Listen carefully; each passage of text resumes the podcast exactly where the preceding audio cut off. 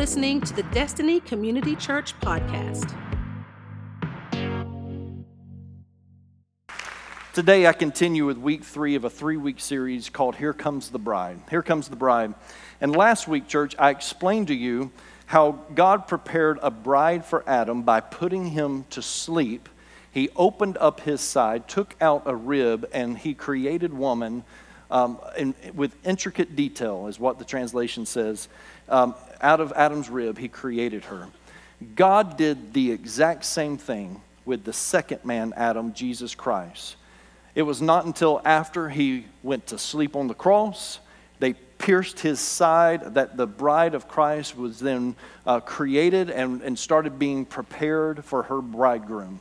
And, and we are the bride of Christ. You've got to get that through your mind. We are the bride of Christ. And like Eve, with intricate detail, God is preparing us right now to present to the bridegroom, to Jesus Christ. He's preparing us for that great day when he presents us to the groom. August 12th, 1995. I have a picture here I want you to see. That's my wife, Mandy, and I have no idea who the young guy is. That is us on our wedding day, August 12th, 1995. And on that day, I made the greatest decision of my life besides accepting Jesus Christ as my Lord and Savior. So, this was the second best decision that I've ever made. And I was just a scared 20 year old kid in that picture right there. You can tell by the look on my face. Scared. And I can honestly say that, that Mandy and I, together, we've come a long way. We have. Um, we've had our ups and downs, like every marriage. We've, we've had our triumphs and tragedies. We've had our victories, our defeats. There's, there's been good times and there have been bad times. But we have remained faithful to that day, to this day. And on that day, we, we made a commitment to each other. And although at times, I'll admit, we haven't liked each other very much, there's been many times during our marriage that we didn't like each other a lot. But we have always stayed the course and let the love of God prevail in our marriage. Let me tell you something. Let me say something about this. Though this series is not about our marriage, I do want to say this about marriage. If you feel like the love is lost, if you feel like it's gone, everything in the kingdom of God is on rhythm. Everything. I teach this at least once a year. Everything is on rhythm. It's the reason why Sabbath comes around weekly. Everything in the kingdom of God is on rhythm. All the feasts, all the festivals, it's all on rhythm. And you might find your marriage in a valley. Stay the course, because if you'll stay the course, it's on rhythm, and the love will return. And then you're going to go through another season of life where, where the love feels like it's not there anymore, and you don't like each other very much. Stay the course. Don't let the enemy talk you out of it, because if you'll stay the course, the love will return. And Mandy and I, throughout these 27 plus years, we've had plenty of good times and we've had bad times, but man, I'm telling you, we have always allowed the, the love of God to prevail in our marriage. And, and over the next month, I'm, I'm happy to tell you that Mandy and I have the opportunity to speak at three different marriage conferences, including the DCC Marriage Conference on February 17th and 18th. And, and if you haven't signed up, if you're a married couple and you haven't signed up for that, you're going to regret it because it is one of the greatest events that we put on as a church. It is fun, it is life giving, it is a great, and that Friday night is, is one of the best times. And, and I'm telling you, you want to be here Friday and Saturday, 17th and 18th of February. But I'm figuring that by the end of February, after Mandy and I speak at three marriage conferences over this next month, I'm figuring that this 27 year old marriage might just make it. We might make it. We, we, we get through these three, I think we will have some knowledge and we'll figure this thing out. Amen? I love how the Apostle Paul used a little comic relief in his second letter to the church in Corinth. I'm, I'm going to be reading from 2 Corinthians chapter 11, verses 1 through 3. Um, but Paul, if, if, you don't know this about the Apostle Paul, when you le- read the Pauline letters, Paul had he, there was, he had a spiritual gift of sarcasm operating in his life. Anybody in the room have a spiritual gift of sarcasm in your life? Pastor Andrew's not here today, but bless his heart, that's the king of sarcasm, if you, if you know. And, and that, that, is, that is how Paul operated. And often in his writing, um, although it's truth, Paul would come across very sarcastically. And I love how, in this little section of, of the, the, first part of chapter 11 um, of 2 Corinthians, how he, he kind of emphasizes that. And listen to what he says right here 2 Corinthians 11, verse 1. I hope you will put up with me, uh, put up with a little more of my foolishness. Please bear with me. So that's how Paul starts this. He says, Please, I'm almost done with this letter, but, but just bear with me.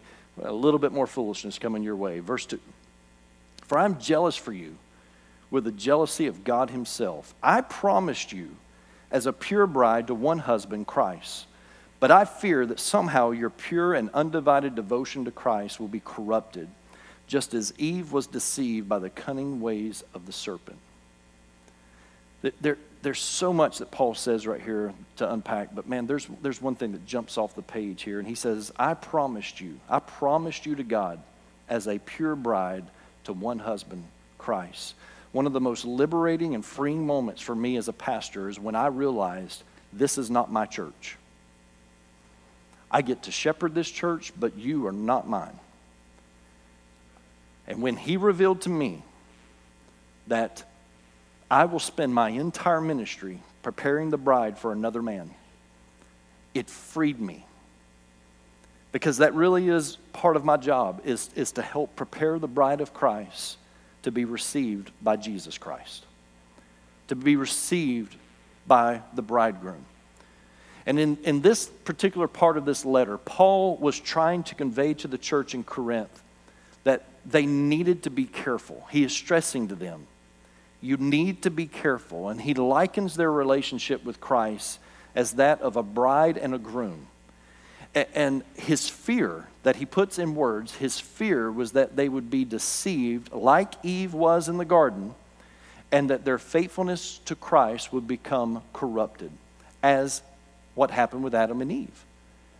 They were deceived by Satan, and their faithfulness to God, their obedience to God, their trust in God became corrupted. And Paul says, This is the fear that I have. He says, I, I, I must let you know that, that I, I promised you as a, as a pure and holy bride to your bridegroom Christ. But I'm, I'm fearful that you're going to be deceived like Eve was.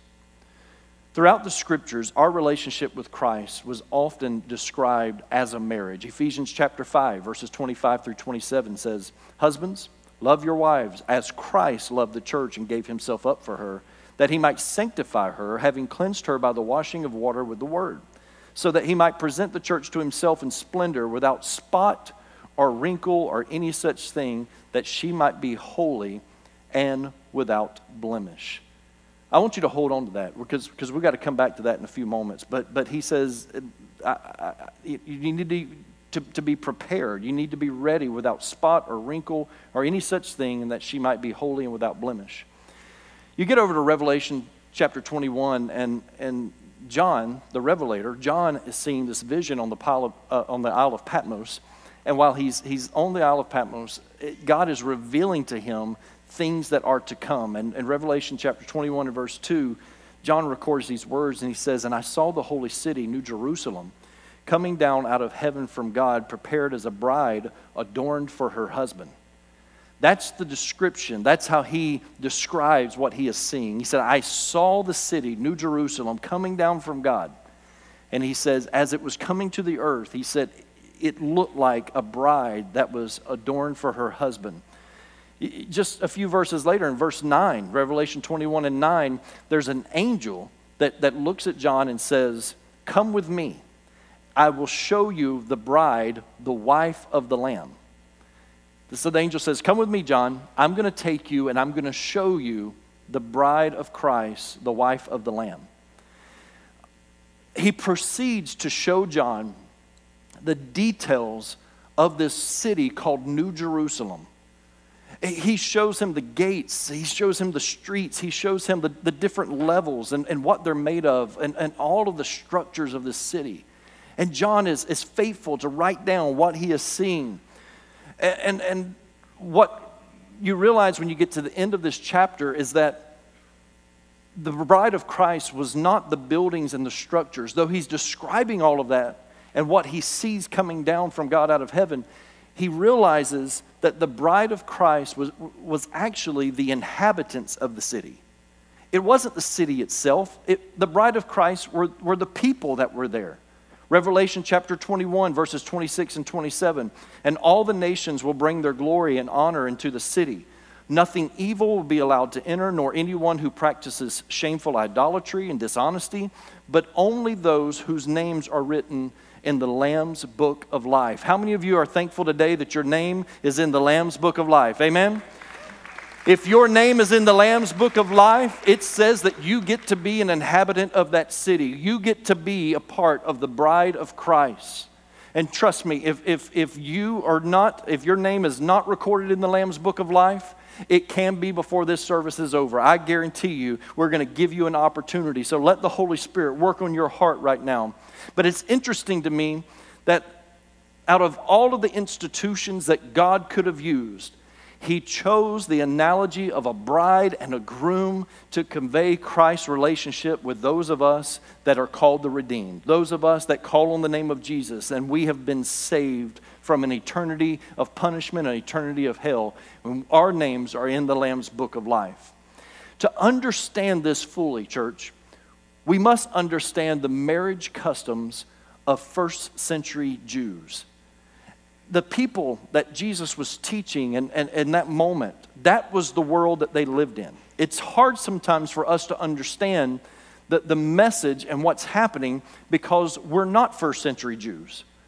But when we study the customs, when we start to, to dig a little bit deeper, which is what this series, that's what it's doing. It's causing us to dig a little bit deeper for us to understand our relationship with Christ a little bit more. And so, what I want to show us today are the four stages of a Jewish wedding. The four stages of a Jewish wedding, and, and see where this lines up with our relationship with Christ. The first stage of a Jewish wedding is the betrothal. The betrothal. The, betrothal was a binding uh, agreement and could only be undone by a divorce with proper grounds. If you didn't have proper grounds, you could not go through with it and proper grounds would be an unfaithful bride to be, an unfaithful uh, fiance. Um, uh, if, if the bride is found to be impure in any way, then, then, then that's grounds for uh, a divorce. Um, and and uh, we, we read that and, and we're like, wait, divorce, they're only engaged. It's part of the process. And only it could only be broken, betrothal could only be broken by a certificate of divorce. For example, we see this played out in the lives of Mary and Joseph. Before Jesus was born, they, they had to face this. Matthew chapter 1, verses 18 and 19 says, This is how Jesus the Messiah was born. His mother Mary was engaged to be married to Joseph, so she was engaged, betrothed. But before the marriage took place, while she was still a virgin, she became pregnant through the power of the Holy Spirit. Joseph, to whom she was engaged, was a righteous man and did not want to disgrace her publicly, so he decided to break the engagement quietly. This says a lot about the, the character of Joseph. The Bible says he was a righteous man. This means he did what was right. And sometimes when, when we're hurt, sometimes when, when, when there's an injustice against our life, we will lash out of our pain, we'll lash out of our hurt, and, and we'll hurt others in the process. Joseph, he wasn't buying the whole I'm, I'm pregnant with, with God's baby. It, it, it, that, that wasn't on his radar. He understood she was pregnant and it wasn't his. And he was willing to, to divorce her quietly, not make a public spectacle out of her. He didn't want to put her on blast. He wasn't going on social media and ruining her life for the whole world to see. That's not what Joseph was wanting to do. The Bible says that he was a righteous man and he wanted to divorce her quietly. They were only engaged, but it, it, it was a process that they were going through. Um, but, but God revealed to him in a dream that this child was, in fact, the Messiah who would redeem Israel. And, and he accepts to not only marry her, but to also raise this child like it was his own. Now, in the Jewish marriage process, the young man prepared a ketubah. And the ketubah was a marriage covenant, covenant agreement, it was a marriage covenant contract, if you will. And, and he would present this, this contract, this agreement, to the intended bride and her father. Included in this contract was what they called the bridal price or the bride price. This was money that would compensate the young woman's parents for the cost of raising her, as well as being an expression of love. In, in other words, I'm going to pay you for your troubles in raising her, but I also want to add a little bit to it so you can see how much I love her. Now, I am so looking forward to the day that I am reimbursed for all that I have spent on my daughter since the day that she was born. No pressure. But man, I think about it. Think I, I've, i put food on the table for her. I have bought her clothing. I've bought her shoes. She buys her own shoes now, praise the Lord. It's freed me up to buy my shoes. I have put a roof over her head. You, you know, probably the, the, the, one of the, the largest expenses was when she got braces. Because that girl was never going to get married with those teeth. Those things were jacked up, man. I'm telling you. We had to spend some money on some braces, and praise the Lord, I'm going to be reimbursed. I think it's a, I, I think that that is a custom that we need to adopt here in America starting now, and I can just be reimbursed. The betrothal process, it depicts our salvation. Don't miss this. Like the Jewish marriage custom, the betrothal begins with a covenant presented by the bridegroom. Jesus Christ is the bridegroom, and he presents to all mankind his covenant of salvation, and then he pays the bride price. He pays the price of the covenant. And the price of our redemption for his bride, the bride of Christ, that price, it was his suffering and his sacrifice on the cross. That was the price. He was willing to give his life, pay that price for our redemption. 1 John 2 and 2 says, He is the payment for our sins, and not only for our sins, but also for the sins of the whole world. He was willing to pay the price for me, for you, and for all who would call on His name. The second part of the marriage process was acceptance. Acceptance. To see if the proposal was accepted, the, the, potential groom would, would pour a cup of wine for his beloved, and then he would wait to see if she would drink it. Because this cup represented a blood covenant. And, and if she drank the cup, she would have accepted the proposal and, and they would be betrothed. They would now be engaged. So, so he presents the, the contract, he pre- presents the terms of the agreement. And if she drinks from this cup, then now they are officially engaged. I want you to listen to Jesus at the Last Supper, the, the, the last uh, week of his earthly ministry before his crucifixion. I want you to listen to what he says at the Last Supper as he drinks wine with the disciples. Matthew 26 and 28, he looks at them and he says, For this is my blood, which confirms the covenant between God and his people. It is poured out as a sacrifice to forgive the sins of many. Luke makes it even clearer in his gospel. Same instance, just listen to his description in Luke 22 and 20. He says, After supper, he took another cup of wine and said, This cup is the new covenant between God and his people, an agreement confirmed with my blood, which is poured out as a sacrifice for you. It is at this moment that the groom promises his fiancee, I will not drink of the fruit of the vine again until the day we are married. That's what the groom says to her. He looks at her after she accepts the, the covenant agreement. She drinks the wine, and he looks at her and says, I will not drink wine again until our, our wedding day. I will not partake of that until our wedding day. Listen to what Jesus told his disciples at the Last Supper after that first communion Matthew 26 and 29. I tell you, I will not drink again of this fruit of the vine until the day when I drink it new with you in my Father's kingdom. He says, until we are reunited again as, as groom and the bride of Christ, he said, I will not drink of this again. This young woman, or, or this young man rather, would then give gifts to his beloved and then he leaves. The young woman would have to wait for him to return to collect her and to bring her and her belongings to his home.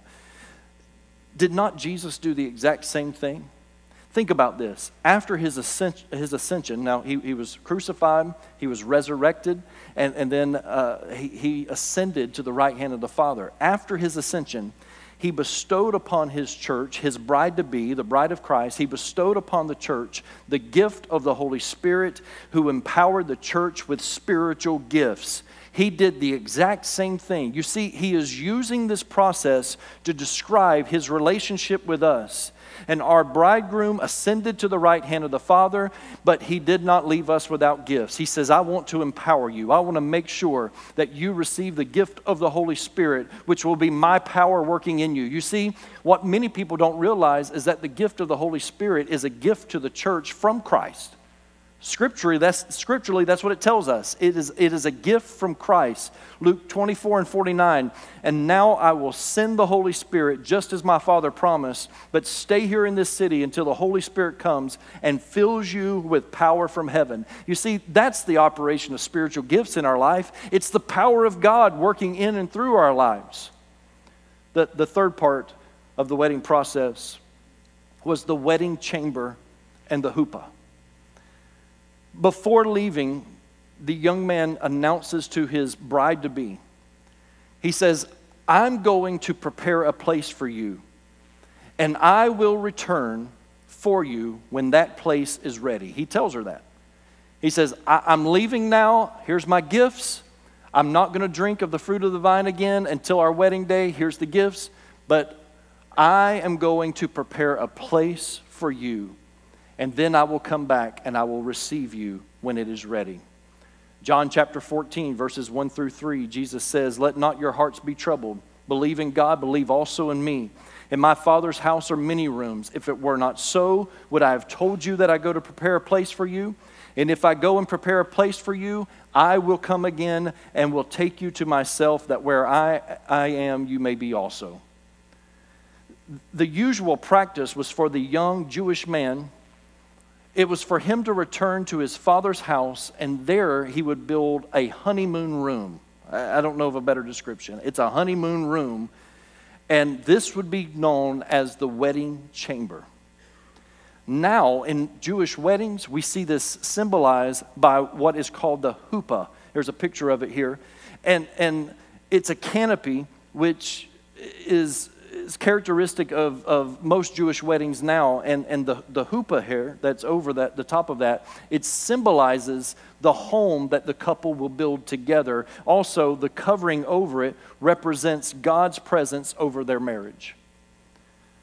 Before long, or long before the, the chuppah became tradition in, in Jewish society, the marriage chamber was a Hebrew standard. The groom was not allowed to skimp on this project. When he gets back to his father's house, it is his job to make sure that he builds a sturdy, sturdy room for them. This, this wedding chamber that he would build, he, he, couldn't, he, he couldn't skimp on it. He, he couldn't hold back. He, he had to make sure that, that, that it was everything it needed to be. And before he could uh, uh, uh, leave to go get his bride, he had to get approval from his father. His father would come and look at it, and he would give him a, a list of things, uh, that a, a, punch list, if you will. You need to do this. You need to make sure, son, that it has indoor plumbing, because that woman does not want to go outside to go to the bathroom. You know, it, things things that he knew would beautify it, because this is going to be an important place for, for them and for the intimacy of their marriage. He knows that that the father knows that the son has to get this right. And if asked before the wedding, before, eh, eh, before anything is set in stone as, as far as a date, if anyone asked him, Do you know when you're getting married? the son would reply, Only my father knows. In other words, when I have that room ready, he will give the final approval, and then I will go and, and receive my bride. Matthew 24, verse 36, Jesus said, But concerning that day and hour, no one knows, not even the angels of heaven nor the Son but the Father only. You see, Jesus was painting this picture of marriage. He says, This is how much I love you. I'm willing to give my life for you. And the only thing that I can use to describe that is, is, is, is Jewish marriage. He said, This is what matters the most. And he said, I don't even know. I'm going to wait until my Father says it is prepared, and then he will send me to receive my bride. Meanwhile, the bride, she's making herself ready so that she can be pure, beautiful, and spotless for her bridegroom. 2 Peter 3 and 14. Therefore, beloved, since you are waiting for these, be diligent to be found by him without spot or blemish and at peace. Oh, there's so much that that verse says. You see, I'm afraid that sometimes, church, we look more like the bridezilla of Christ than we do the bride of Christ. You know what bridezilla looks like, right? She's over anxious, she's nervous, worried about everything. She loses her cool. She's screaming at everybody. Like when, when life comes against her, she is a mess. And, and what's sad to me is that many church members, church people, Christians today, they look a lot like the bridezilla of Christ too. We're, we're, we're over anxious. We're worried. When all the while he says, Cast your cares on me because I care for you. If we ever get to the place to where we understand that no matter what life throws at us, God is still sovereign and God is still in control. If we ever get to the place to where we recognize that we are the bride of Christ and all that we have to worry about is, is, is being prepared. I want to present myself holy. I want to present myself pure. I, I want to make sure that I am living in peace, as Peter said. When will God's people once again return to a place of peace where we put our trust and our faith in Jesus Christ that no matter what comes, I still believe. I still believe. I'm not going to fret. I'm not going to worry. I, if I have to, I'll pray without ceasing because God, I know you're capable. I know you're possible. And I know that just the words out of your mouth, you can heal me, you can restore me, you, you, you can replenish what the enemy has stolen from my life. If the church will ever get back to that place, place, we will once again look like the bride of Christ. We should be busy preparing ourselves, making ourselves ready for his return. Because the world's watching around us. During this time, the, the bride would wear a, a veil anytime she went out in public. And the reason why she would do that is it would tell everyone that saw her that she's spoken for that she has been bought with a price, that there is a bridegroom that has paid a price for her, that she is worthy to someone else. And that veil shows everyone that she is taken you see, it's time that the bride of Christ, that we once again cover ourselves with holiness and we start letting the world look at us and they sense that there's something different. You see, we have adapted to the ways of the world. We have allowed Fox News and CNN and every other media outlet, we've allowed them to dictate what we worry about, what we care about. And what the church has to do is we have to start resembling the bride of Christ again. We've got to put the covering of holiness back on our lives and we've got to show this world that we are spoken for, that we are different, and that no matter what comes, our faith is in Jesus Christ because the world is watching us. And finally, you get to the wedding. When, when the wedding chamber was ready, the bridegroom could collect his bride.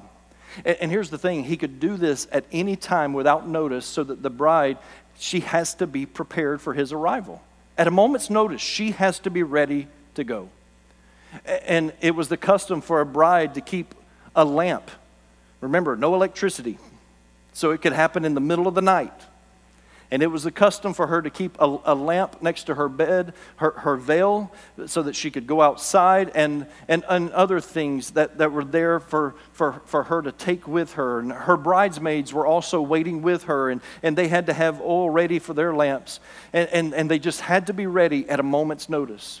In, Matthew chapter 25, I'm not going to read it today, but in Matthew chapter 25, Jesus tells this parable. It, it's, it's not an actual event, it's him uh, ex- expressing through words uh, the kingdom of God. And he's trying to teach his listeners about the kingdom of God. And he talks about what we call the parable of the ten virgins. Parable of the ten virgins. And here's, here's the way he told it he, he said, There were these ten virgins that were waiting on their bridegroom. He said five of them had oil in their lamps and they were prepared, they were ready. He said five of them did not. It hits the five that do not, the bridegroom could be on his way. And they look at the other five and say, Can we borrow some oil from you? They're prepared, they're ready. And these five look at them and say, No, we don't have enough to share with you. We're prepared. You should go and, and, and you should go shopping and get your own. They leave to go get their own oil so that they would be prepared, but it was too little too late. The bridegroom comes and, and he receives the five, and these five, they're left behind. Jesus said that the kingdom of God will be like this. And then he said at the end of that parable in, in Matthew 25 and verse 13, he said, Watch therefore, for you know neither the day nor the hour. What this tells me, church, is that it, it can happen at any moment. I might not even get the next word word out of my mouth. See, some of you got scared right there. You thought, man, this is it. This is the glitch. I'm done. I'm done.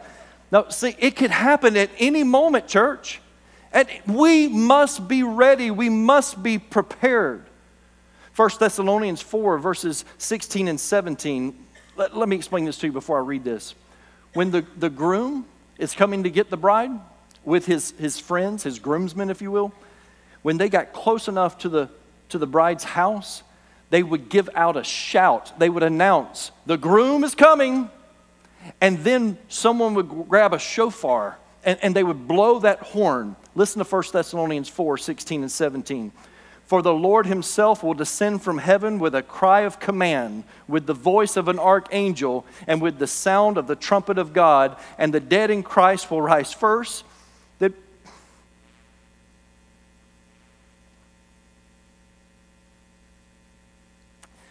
It gets me because I'm looking for a great reunion one day. He says, The dead in Christ will rise first. Then we who are alive, who are left, will be called up together with them in the clouds to meet the Lord in the air. And so we will always be with the Lord. From this moment on, we're with Jesus. Never without Him again.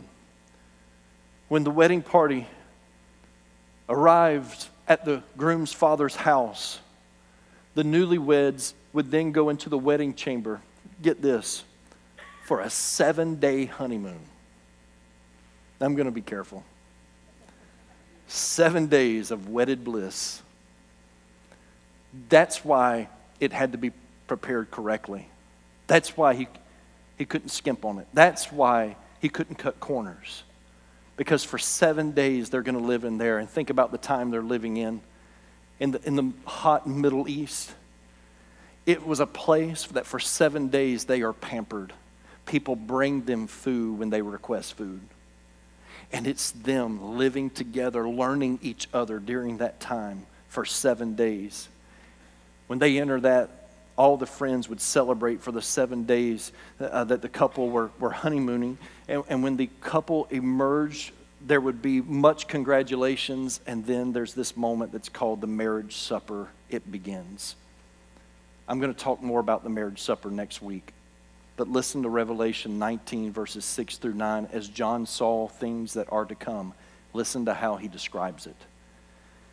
Then I heard what seemed to be the voice of a great multitude. There's your wedding guest. Then I heard what seemed to be the voice of a great multitude, like the roar of many waters and like the sound of mighty peals of thunder, crying out, Hallelujah. For the Lord our God, the Almighty, reigns. Let us rejoice and exult and give him the glory. For the marriage of the Lamb has come, and his bride has made herself ready. It was granted her to clothe herself with fine linen, bright and pure. For the fine linen is the righteous deeds of the saints. And the angel said to me, Write this Blessed are those who are invited to the marriage supper of the Lamb. And he said to me, these are the true words of God. I hope you didn't miss it. He said that the bride, the bride of Christ, will clothe herself with fine linen, bright and pure.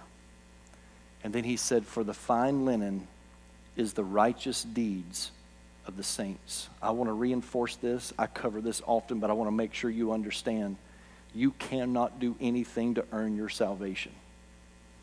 Jesus Christ is the only one.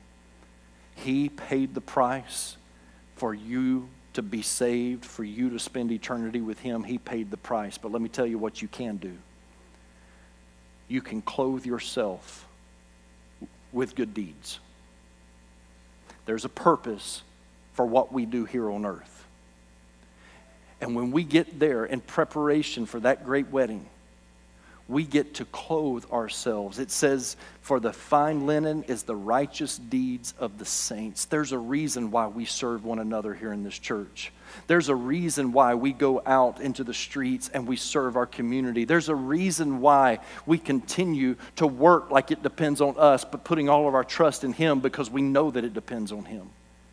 It's because these are righteous deeds, and, and we will be clothed in our righteous deeds. Church, I'm so happy to be a part of a church like this that we understand servanthood. We know what it means to, to perform the, these, these, these righteous acts in, on His behalf, not to save us, but so that we can share the love of God because it's those righteous deeds of the saints that we will be clothed in. For those that love the Lord, there's a celebration that is being planned right now. It's, it's being prepared right now. And it could be any hour, it could be any, any second. In any moment, we could be called up to be with Him forever. My first wedding that I ever performed in, in Tampa, I was a youth pastor in Tampa. And the very first wedding I ever performed, it started 30 minutes late. How's that for your first wedding? It wasn't my fault. They came to me before the wedding. I was ready. I was, I was ready to go. And they came to me and they said, Pastor, you, you, need, you need to stall. They said, the groom's grandparents, the aunt and uncle, are trying to get them here, and they're not here yet. They're stuck in, in traffic. Now, it's Tampa, so think about this. They're stuck in traffic you need to stall. And as time was ticking, I'm like, this crowd is, is going to get anxious here in a moment. They don't know what's happening. They don't have the insight, the knowledge that I had. So, my very first wedding, I walked out, I took center stage without, without anyone else on stage with me. And I looked at this congregation of people there for the wedding, and I looked at them and I said, I want you to relax. We don't have a runaway bride or a runaway groom. They're both here, they're both ready, they're excited but we are waiting on family members to arrive because it is important to the wedding party. Everyone understood. Now, I wasn't out there whenever the, the grandparents and the aunt and uncle showed up, but I'm sure they got some looks, I'm sure. But that wasn't the worst wedding delay that I ever experienced. The worst one was probably here in, in Newberry. It was at the old student center.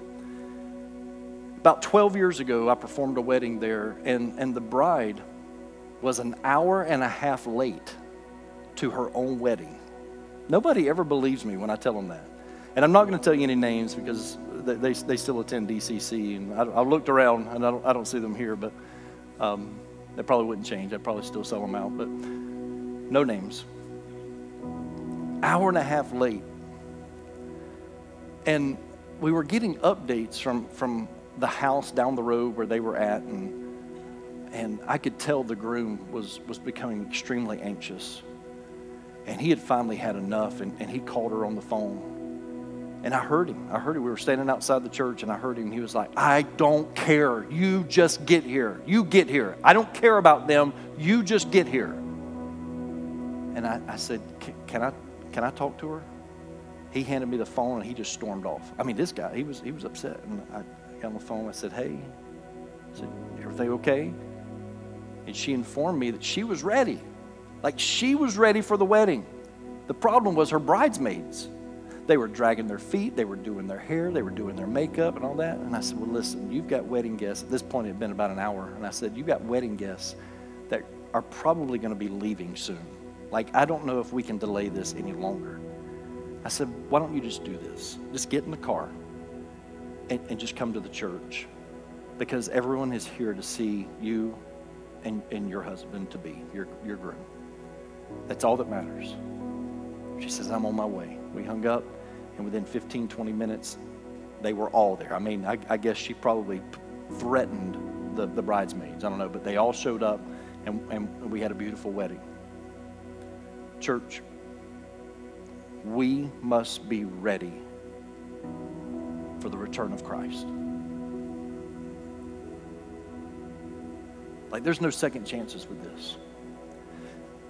There's grace here, there's grace in the moment. But when the Father says it's all prepared, it's all ready, and the groom receives his bride, after that, there's no second chances. Therefore, we've got to be found spotless and pure. We've got to make sure that, that we're covered with the righteousness veil so that others can see what Christ has done in us so that they want to come and be a part of this. You see, this, this isn't one of those situations where the bride starves herself so that she can fit into the wedding dress that she was sized for eight months ago. No. We're not worried about squeezing into the dress. We want to let the seams out. We want the bride to grow. Like, grow, woman, grow. We want the bride of, we want the church to grow. We want to bring as many people along to eternity with us as we possibly can. We must be ready. We must be ready. We cannot we cannot live in this mindset of, you know, I'll do better next year. No, you, you don't know if you have next year. Christ is going to return. At some point, Christ is going to return. And you can't be found without oil in your lamp. You have to be ready, you have to be prepared. And so, with those thoughts, I want to give everyone in the room an opportunity today to be prepared. Because those who call on the name of Christ, they shall be saved. It really is that simple. Yeah, there's some things we got to let the Holy Spirit work out. There's some there's some rough edges, man, that we got to let the Holy Spirit sand.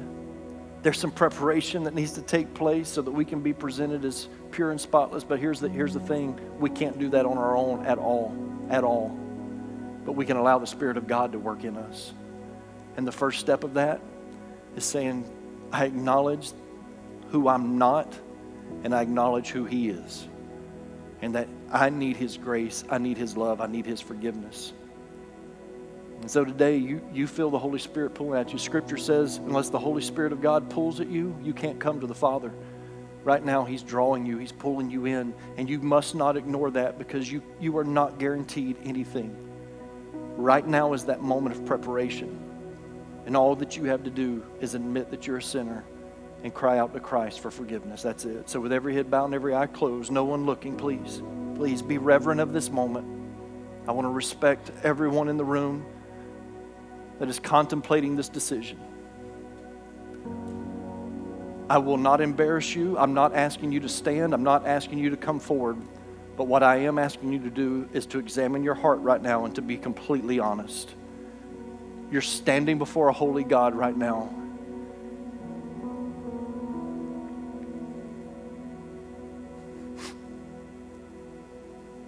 If you know that the Holy Spirit's pulling at your heart and you know that you need forgiveness, if you want to know that you have eternal life through Jesus Christ, if you're ready to be prepared for his return right now, if that's you, I want you to raise your hand high. Come on, raise it high. You're saying, Pastor, yes, I see that hand. Thank you. Someone else would say, Pastor, please. Yes, thank you. Someone else, leave it up. Leave it up. Someone else would say, Pastor, just pray for me. I need Jesus. I need forgiveness. Yes, thank you. Thank you. Yes, thank you.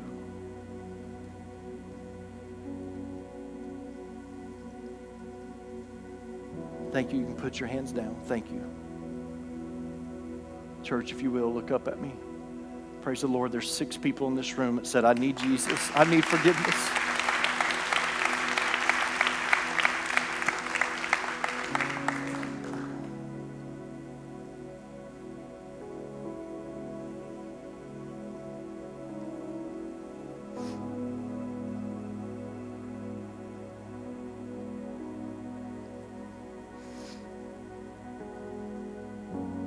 Prayed and I have fasted for this moment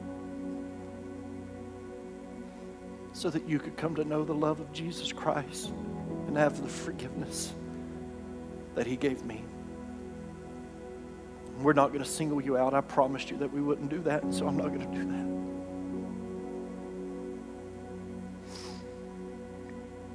But together as a church body, we're going to say a prayer together. We're going to say it with you to give you the strength and the courage to say it out loud.